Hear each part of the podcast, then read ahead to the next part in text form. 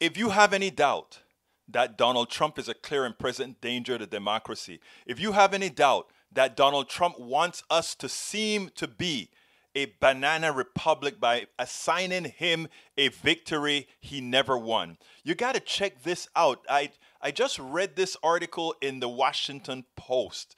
And I mean, yes, it's just an article in the Washington Post with a tape of Donald Trump trying to coerce the uh, the the the Secretary of State Ratzenberger of uh, Raffensperger of of Georgia, trying to tell him, coerce him into turning the election over to him, making sure that he is the victor. I mean, if we had seen this from any other country, we would have been in there talking about rigging the election, talking about Banana Republic. Check this out. This I, I'll only give a little section of the tape, and then you can go to the Washington Post and listen to the entire excerpt of four minutes or so. But check this out. You know what they did, and you're not reporting it. That's a you know that's a criminal that's a criminal offense, and and you know you can't let that happen. That's that's a big risk to you and to Ryan, your lawyer. That's a big risk. But they are shredding ballots, in my opinion, based on what I've heard, and they are removing machinery, uh, and they're moving it as fast as they can. Both of which are criminal fines, and you can't let it happen, and you are letting it happen. Oh, you know, I mean, I'm notifying you that you're letting it happen. So, look, all I want to do is this. I just want to find uh, 11,780 votes which is one more that we have, because we won the state. So check that out. All I want you to find is 11,780 votes.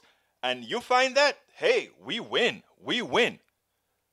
The election has already been certified. You have already lost the election.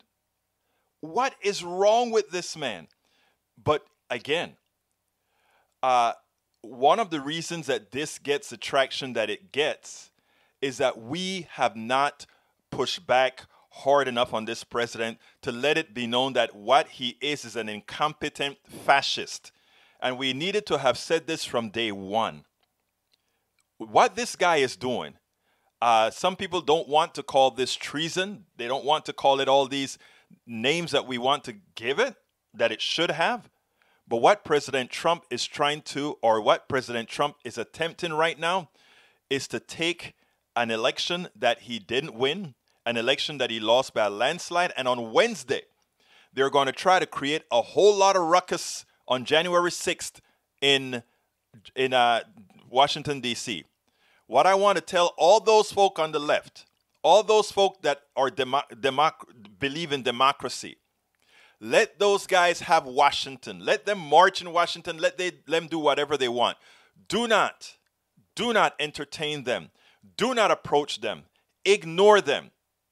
Because what they want to do is give the president some sort of an excuse to say, I am declaring martial law. Now, here's the truth I don't think the military will go with him and say, okay, the president has declared martial law, we'll, we'll accept it. I think what will occur is that we'll get an immediate uh, impeachment and an immediate removal from office in some manner. Or we'll use the 25th Amendment, uh, the 24th Amendment, whatever amendment it is to remove the president. So we have to be cognizant of this and move on from there